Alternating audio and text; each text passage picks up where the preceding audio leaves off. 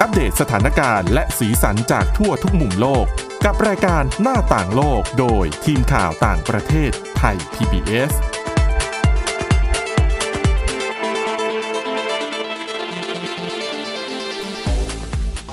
สวัสดีครับ ต้อนรับคุณผู้ฟังสู่รายการหน้าต่างโลกกับทีมข่าวต่างประเทศไทย PBS นะครับ วันนี้พบกับเรา 3 คนนะ น้องสแตมวรดาทองจำนงนะครับ คุณกรีนจิราวัตรมาสุขและผมก้าวพงศธรสุขพงศ์และมีน้องฝึกงานมาอีกหนึ่งใช่คนด้วย อันนั้นนำตัวสิครับ ค่ะ สวัสดีค่ะ ดิฉันชื่อ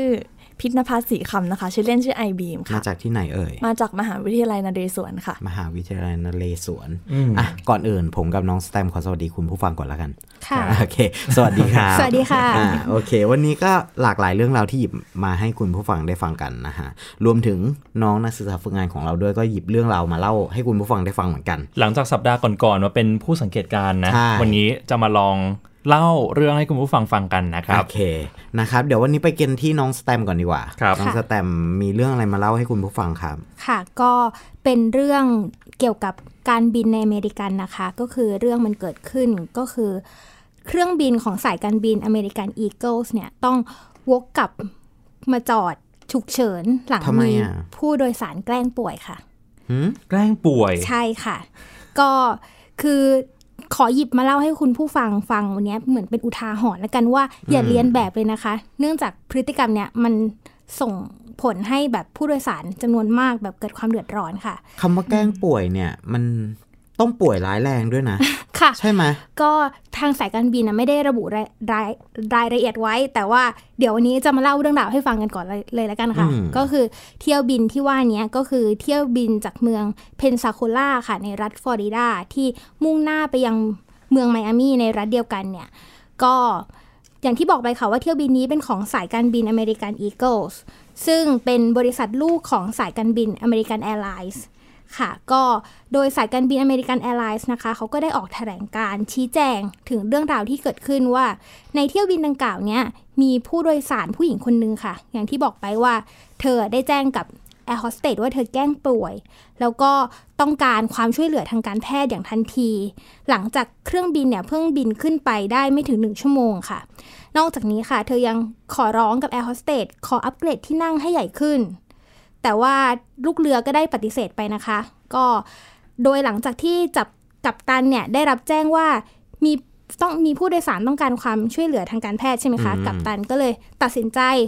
วกเครื่องกลับไปลงจอดฉุกเฉินที่สนามบินเดิมที่เพิ่งจากมา ครับผม แต่พอเมื่อเครื่องเนี่ยลงจอดแล้ว พนักงานของสายการบินน่ะก็จับได้ในที่สุดว่าจริง ๆ แล้วผู้โดยสารคนเนี้ยเธอแกล้งป่วย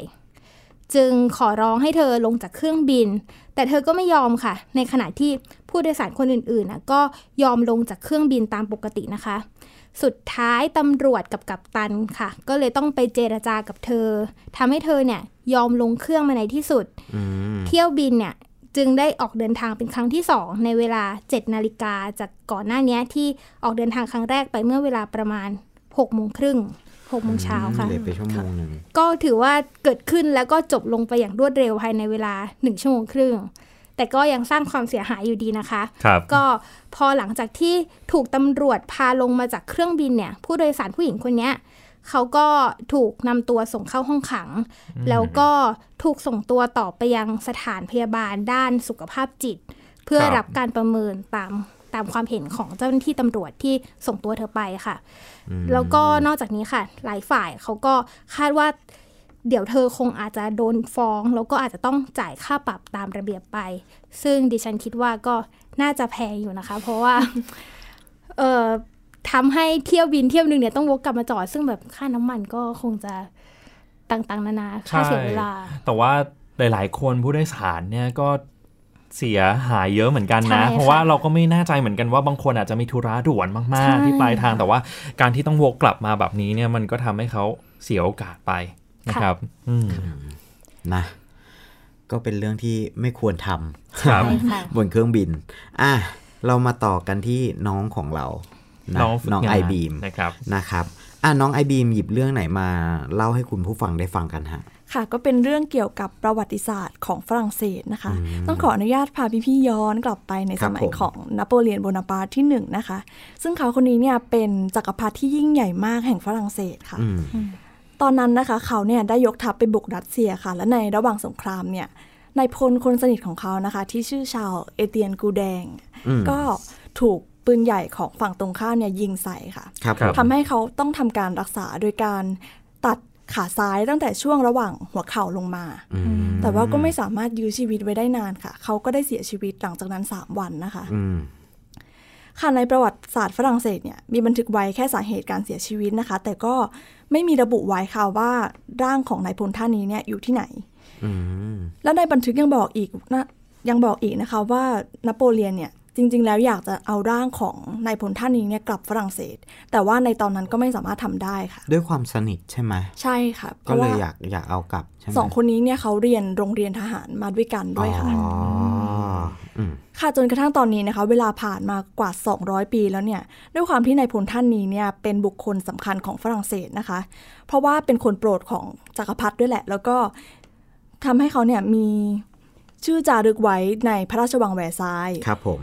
ประตูชัยฝรั่งเศส แล้วก็มีถนนเป็นชื่อตัวเองในกรุงปารีสด้วยนะคะอืมแล้วเพราะฉะนั้นเนี่ยทีมนักโบราณคดีฝรั่งเศสและรัสเซียเนี่ยจึงเห็นความสำคัญ ก็เลยเริ่มทำการขุดค้นหาร่างของนายพลท่านนี้เนี่ยเมื่อเดือนพฤษภาคมที่ผ่านมาครับในบริเวณที่เขาเสียชีวิตตามที่ประวัติศาสตร์บันทึกเอาไว้นะคะ ซึ่งปัจจุบันก็คือเมืองสโมกเลนส์ประเทศรัสเซียอืมฮึ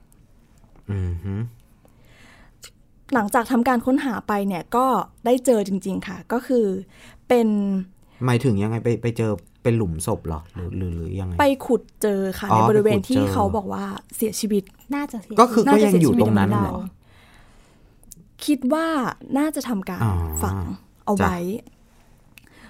ใส่ลงคือขุดค้นเจอเป็นโลงศพไม้นะครัคะบผมพอเปิดเข้าไปเนี่ยก็เป็นเจอเป็นโครงกระดูกจริง ๆ แล้วก็มี ร่องรอยการตัดขา บริเวณขาซ้ายจริงก็คือที่บอกไว้ตอนต้นว่าขาหายไปตั้งแต่ตั้งแต่เข่าๆไอ้ตั้งเขาแต่เหนือค่ะเข่าลงไปใช่ไหมฮะค่ะโอเคโอเค แล้วหลังจากนั้นนะคะ ก็จริง ๆ แล้วเนี่ยการพบเจอร่างร่างนี้เนี่ยก็ยังไม่สามารถที่จะชี้ชัดได้ว่าร่างร่างนี้เนี่ยเป็นของนายพลท่านนั้นครัจบริงหรือเปล่านะคะ ทีมนักโบราณคดีท่านหนึ่งหนึ่งในทีมนะคะ ก็เลยนำเอาชิ้นส่วนของ กระดูกเนี่ยที่คนพบกลับไปฝรั่งเศส เพื่อไปเทียบกับ DNA ของคนในครอบครัวของนายพลท่านนี้อืมแล้วล่าสุดนะคะ เมื่อประมาณไม่นานที่ผ่านมานี่เองค่ะ ก็ได้รับการยืนยันแล้วค่ะว่า DNA เนี่ยตรงกันร้อยเปอร์เซ็นต์เพราะฉะนั้นตอนนี้เนี่ยก็สามารถยืนยันได้แล้วค่ะว่า โครงกระดูกที่พบร่างนั้นเนี่ยเป็นของนายพลชาวเอเตียนกูแดง คนสนิทของนโปเลียนโบนาปาร์ตที่หนึ่งจริง ๆ อืมค่ะ ค่ะแล้วก็นอกจากนี้นะคะก็ยังมีการยกย่องให้การค้นพบครั้งนี้เนี่ยเป็นหนึ่งในผลงานประวัติศาสตร์ของประเทศฝรั่งเศส แล้วก็รัสเซียเลยค่ะ จากที่เวลาผ่านไปกี่ปีนะคะ200ค่ะ โอ้โห ก็ก็ไม่ยังน่าตามเชื่อเจอเนาะนะวิทยาเออความก้าวหน้าทางวิทยาศาสตร์เนี่ยเนาะสุดท้ายก็สามารถหาคำตอบของเรื่องที่สูญหายไปกว่า 200 ปีได้ค่ะโอเค ทีนี้ปุ๊บ ผมพาไปเที่ยวกันบ้างดีกว่าครับฟังเรื่องประวัติศาสตร์ ฟังเรื่องสายการบินกันไปละอ่าผมพาไปเที่ยวที่ญี่ปุ่น ถ้าเกิดว่าไปกันช่วงฤดูหนาวอะ ภาพที่มันออกมาทางสื่อโซเชียลมีเดียบ่อยๆ เนี่ยก็จะเป็นภาพลิงแช่ออนเซ็นเคยเห็นไหมอืมเคยค่ะเออ ก็จะเป็นภาพลิงแก้มแดงๆนะแช่ออนเซ็นน่ารักน่ารักนะ คือลิงแช่ออนเซ็นเนี่ย ผมไม่แน่ใจว่ามันมีกี่ที่นะ แต่ว่าที่ที่ดังๆ จริง ๆ เนี่ยก็จะมีที่จิโกคุดานินะฮะก็ซึ่งก็จะเป็นจุดขายของเมืองนากาโนะซึ่งใครที่ไปญี่ปุ่นนะก็อยากจะไปดูกันสักครั้งหนึ่งใช่ไหมล่ะครับแต่ว่าการเดินทางไปอะมันก็จากนากาโนะอะมันก็ไม่ได้ง่ายไงมันก็จะต้องใช้เวลาเดินทางแบบเอ่อขึ้นรถบัสประมาณ 40 นาที กว่าจะถึงสถานีแล้วก็ต้องต่อรถอีก 10 นาที แล้วก็ต้องลงเพื่อเดินเท้ากว่าจะไปถึงจุดที่ ที่ลิงเขาแช่ออนเซ็นน่ะอีก 25 นาทีอืม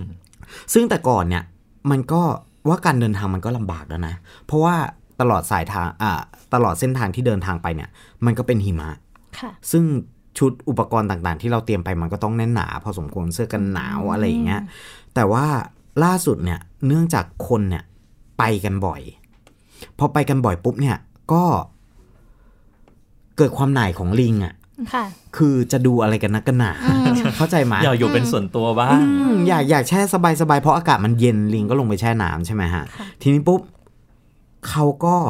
อัปเกรดตัวเองอืมอัปเกรดอาวุธค่ะชนิดหนึ่งขึ้นมา หมายถึงลิงนะค่ะไม่ใช่คนนะ คือตลอดเส้นทางเนี่ยจะมีรั้วกั้นอยู่แล้ว ให้เดินเป็นทางเข้าไปครับใช่ไหมแต่ว่า 25 นาทีตลอดทางเนี่ย เราจะโดนอาวุธทำร้าย นั่นก็คือ ลูกบอลหิมะอืม ไม่มีใครสอนลิงให้ปั้นลูกบอลหิมะซึ่ง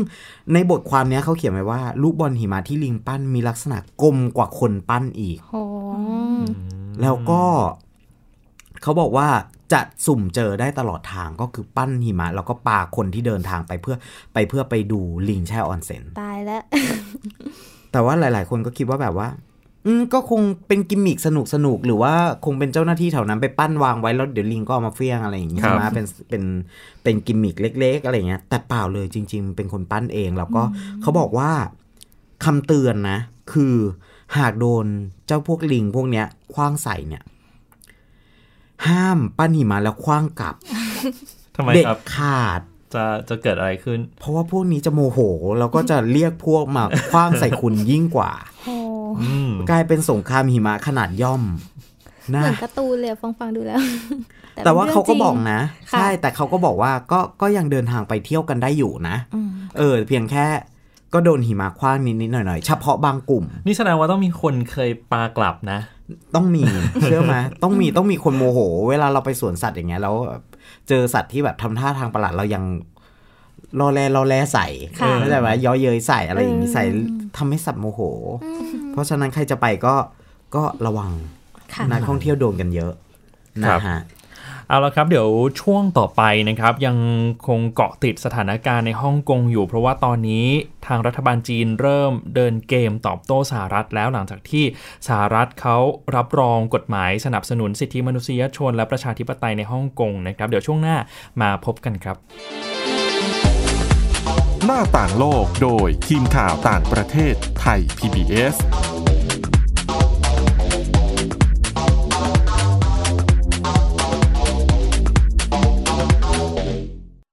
เพียงแค่มีสมาร์ทโฟน ก็ฟังได้ไทย PBS ดิจิทัล Radio สถานีวิทยุดิจิทัลจากไทย PBS เพิ่มช่องทางง่าย ๆ ให้คุณได้ฟังรายการดี ๆ ทั้งสดและย้อนหลังผ่านแอปพลิเคชันไทย PBS Radio หรือ World Wide Web Thai PBS Radio com Thai PBS Digital Radio Infotainment for all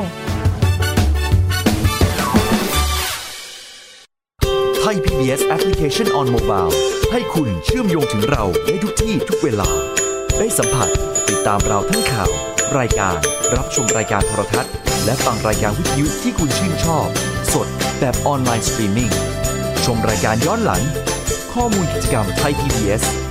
ร่วมเป็นนักข่าวพลเมือง รายงานข่าวกับเรา และอีกหลากหลายฟังก์ชัน ให้คุณดาวน์โหลดได้ฟรี ทุกระบบปฏิบัติการ ติดตามข้อมูลเพิ่มเติมได้ที่ www.thaipbs.or.th/digitalmedia มากกว่าด้วยเวลาข่าวที่มากขึ้น จะพัดพาเอาฝุ่นออกไปได้ครับ มากกว่า ให้คุณทันในทุกสถานการณ์ ตามที่กฎหมายดังกล่าวกำหนดเอาไว้ มากกว่ากับเนื้อหาเที่ยงตรงรอบด้านนำมาใช้ในคดีเมาแล้วขับ มากกว่าในทุกทางออกของสังคม ป้องกันไม่ให้ปัญหาเกิดขึ้น มากกว่ากับข่าวรอบวันในทุกมิติ เครนก่อสร้างเกิดอุบัติเหตุขึ้น มากกว่าด้วยการวิเคราะห์ที่ตรงจุด ความพยายามของภาครัฐที่จะแก้ปัญหา และมากกว่ากับทีมข่าวมืออาชีพ ข่าวไทย PBS ให้คุณได้มากกว่า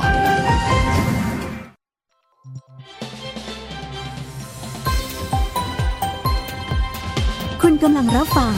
ไทย PBS ดิจิทัล Radio วิทยุข่าวสารสาระ เพื่อสาธารณะและสังคม หน้าต่างโลกโดยทีมข่าวต่างประเทศไทย PBS กลับมาสู่ช่วงที่ 2 กับหน้าต่างโลกนะครับ อย่างที่เกริ่นกันไว้ก็คือจะติดตามสถานการณ์การชุมนุมประท้วงในฮ่องกงครับที่ผมกลายเป็นชนวนความขัดแย้งระหว่างสองชาติมหาอำนาจก็คือสหรัฐกับจีนด้วยอืมตอนนี้ประท้วงมายืดเยื้อ 5-6 เดือนได้แล้วก็ยังไม่คลี่คลายสักทีนะครับ แต่ถ้าคุณผู้ฟังติดตามข่าวต่างประเทศเมื่อสัปดาห์ที่ผ่านมาก็คงจะเห็นว่าโดนัลด์ทรัมป์ผู้นำสหรัฐได้ลงนามรับรองกฎหมายที่เกี่ยวข้องกับสิทธิมนุษยชนและประชาธิปไตยในฮ่องกงไปแล้วก็คือ เนื้อหาของกฎหมายเนี่ยก็จะให้กระทรวงการต่างประเทศสหรัฐจะต้องจัดทำรายงานเป็นรายปี เพื่อประเมินดูซิว่าฮ่องกงยังมีอิสระในการปกครอง ตนเองในแบบหลักการหนึ่งประเทศ 2 ระบบเนี่ยมากอยู่หรือเปล่า หรือว่าจีนเข้ามาแทรกแซงมากไหม ถ้าจีนมาแทรกแซงมาก ก็อาจจะตัดสิทธิพิเศษทางการค้ากับฮ่องกงได้ อันนี้ะคมัรับนก็คิดได้นะว่าแบบว่าอย่างนี้สหรัฐเวลาประเทศไหนที่แบบว่ามีการประท้วงหรืออะไรอย่างเงี้ยก็จะทำอย่างนี้กับประเทศนั้นๆอีกหรือเปล่า ก็อาจจะเป็นแบบนั้น คนก็อาจจะตั้งตั้งคำถามเหมือนกันไม่ใช่อาจจะคือตั้งคำถามไปแล้วแหละว่าครับแล้วสหรัฐมีสิทธิ์อะไรที่จะมาออกกฎหมายแบบนี้ แต่ถ้ามองอีกมุมหนึ่งก็เป็นสิทธิ์ของสหรัฐเหมือนกันที่จะทำการค้ากับประเทศต่างๆ ได้เออเพียงแต่หยิบเอาเรื่องประชาธิปไตยมาเป็นเครื่องมือกดดันเท่านั้นครับเองผมนะครับ ทีนี้มันไม่จบแค่นั้น เพราะแน่นอนสร้างความไม่พอใจให้จีนเป็นอย่างมาก อย่างเมื่อวันที่ 28 พฤศจิกายนที่ผ่านมาถ้า คุณผู้ฟังลองไปดูใน Facebook ของสถานเอกอัครราชทูตจีนประจำประเทศไทยนะครับเขาก็จะมีแถลงการออกมา ว่าไม่พอใจการกระทำของผู้นำสหรัฐเป็นอย่างมาก เพราะว่าถือว่าก้าวไก่หลักการหนึ่งประเทศ 2 ระบบด้วยนะครับ ทีนี้ความไม่พอใจเริ่มเห็นชัดเจนเป็นรูปธรรมมากขึ้นเมื่อวันจันทร์ที่ผ่านมา เพราะว่าโฆษกกระทรวงการต่างประเทศจีนออกมาแถลง ว่าต่อไปนี้รัฐบาลจีนจะดำเนินมาตรการตอบโต้สหรัฐและ มี 2 มาตรการด้วยกันนะครับ มาตรการแรกเลยก็คือต่อไปนี้จะห้ามเรือรบ แล้วก็เรือบรรทุกเครื่องบินของสหรัฐเนี่ยไปเทียบท่าหรือว่าไปจอดที่ฮ่องกงอืมค่ะ อืมคือต้องย้อนเท้าความกลับไปก่อน ก่อนหน้านี้ฮ่องกงจะเป็นจุดที่เรือรบสหรัฐจะมาพักค่ะเพื่อให้ทหารเนี่ยเหมือนได้พักผ่อนอืมเพราะว่าอย่างที่เราทราบกันนะครับว่าสหรัฐมีกองเรือ ในเขตแปซิฟิกเนี่ยเยอะมากค่ะนะครับ มาตรการต่อไปก็คือการคว่ำบาตรหรือว่าแซงชั่น เจ้าหน้าที่ที่เกี่ยวข้องกับ NGO องค์กรไม่แสวงผลกำไรบางคนที่สนับสนุน หรือว่าสังเกตการณ์สถานการณ์การประท้วงในฮ่องกงตั้งแต่เดือนมิถุนายนที่ผ่านมา หลายๆ คนเขาก็มองเหมือนกันนะคุณกรีนน้องสแตมว่า การกระทำของจีนเนี่ยมันจะส่งผลกระทบต่อสหรัฐมากขนาดนั้นหรือเปล่าค่ะ มีนักวิเคราะห์มองว่าจริง ๆ แล้ว มันก็ไม่ได้ส่งผลกระทบมากขนาดนั้นหรอก สหรัฐจริง ๆ ก็มีกองเรืออยู่ตั้งมากมายค่ะในแปซิฟิกนะครับ แต่ว่าอาจจะเป็นการแสดงในเชิงสัญลักษณ์ก็ได้อ๋อออืมให้รู้ว่าตอนนี้จีนไม่พอใจมากขึ้นแล้วนะครับ แล้วก็อย่างที่บอกไปตอนแรกว่าไอ้กฎหมายฉบับเนี้ยมันก็ถูกตั้งคำถามเหมือนกัน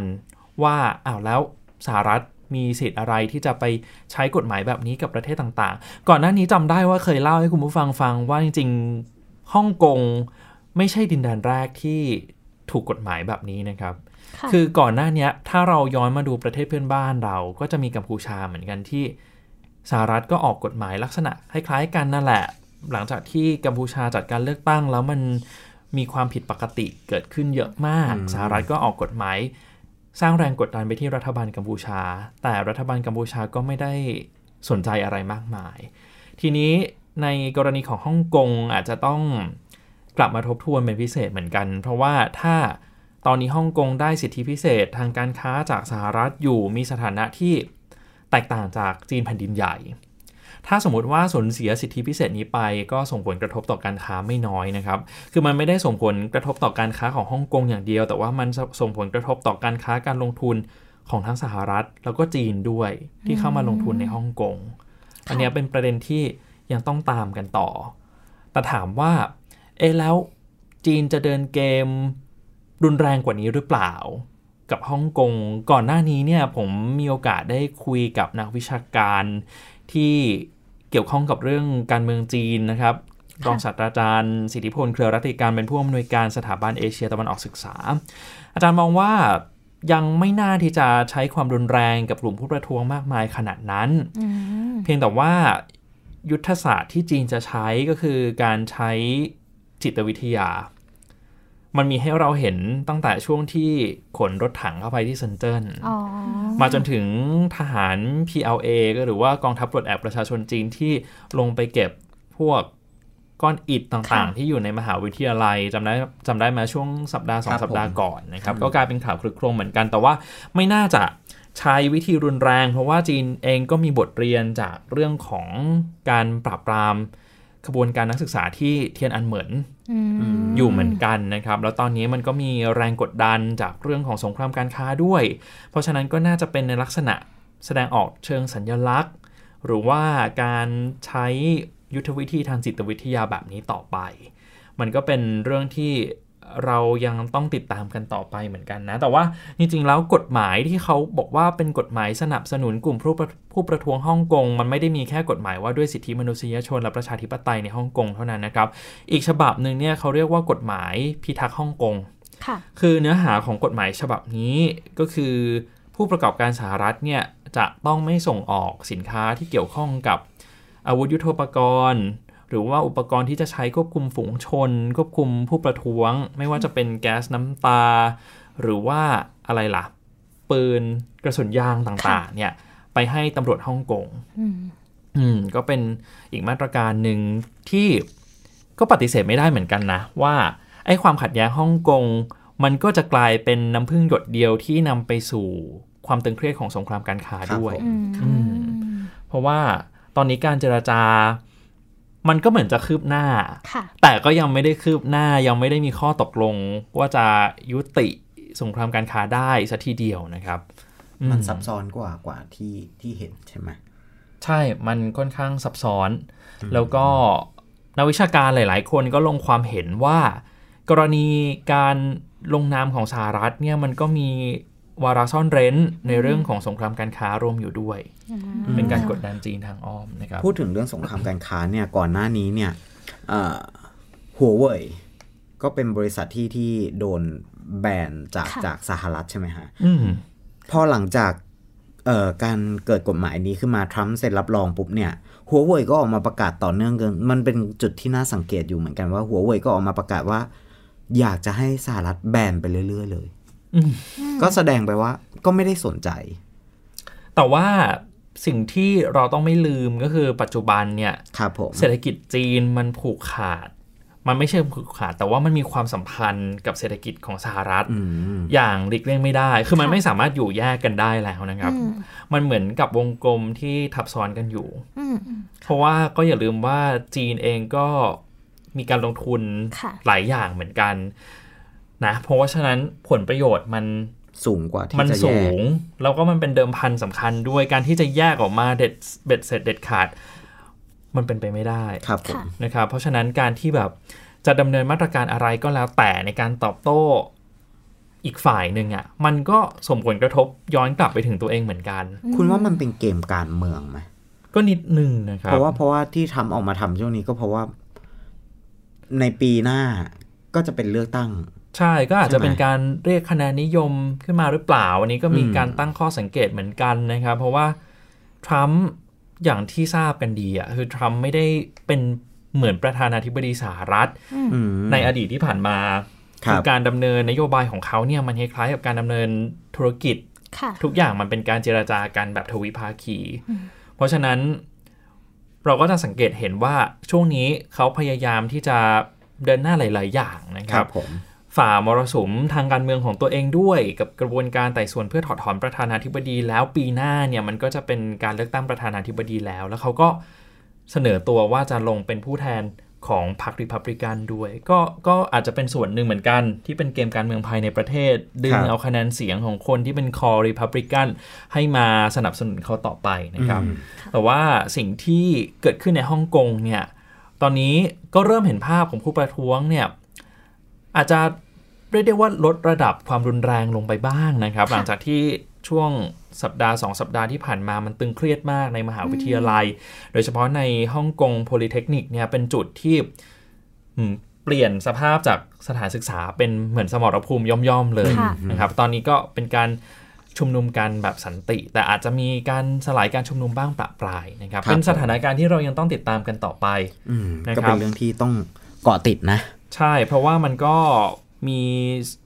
ความสำคัญแล้วก็ส่งผลกระทบถึงเศรษฐกิจการค้าสหรัฐกับไทยด้วย ออกนโยบายอะไรมาก็ก็สะเทือนกันเกือบหมด ใช่ครับนะฮะก็ตอนนี้ติดตามกันว่าจีนจะตอบโต้ยังไง ครับ ตอนนี้หมดเวลาแล้วนะครับ แต่ก่อนครับผมจากกันไปเนี่ย เดี๋ยวฝากของฝากขายของนิดนึงก็คือชวนคุณผู้ฟังนะครับ ไปติดตามพอดแคสต์ของรายการหน้าต่างโลกได้ก็คือพิมพ์ แล้วก็ search ว่าหน้าต่างโลกเลย แล้วก็กด subscribe คุณผู้ฟังสามารถฟังเรื่องราว ทั่วโลกที่เรานำมาเล่าสู่กันฟังได้ย้อนหลังด้วยนะครับสำหรับวันนี้หมดเวลาแล้วเราทั้ง 4 คนลาไปก่อน สวัสดีครับ สวัสดีครับติดตามรับฟังรายการย้อนหลังได้ที่เว็บไซต์และแอปพลิเคชันไทย PBS Radio ไทย PBS ดิจิทัล Radio วิทยุข่าวสารสาระ เพื่อสาธารณะและสังคม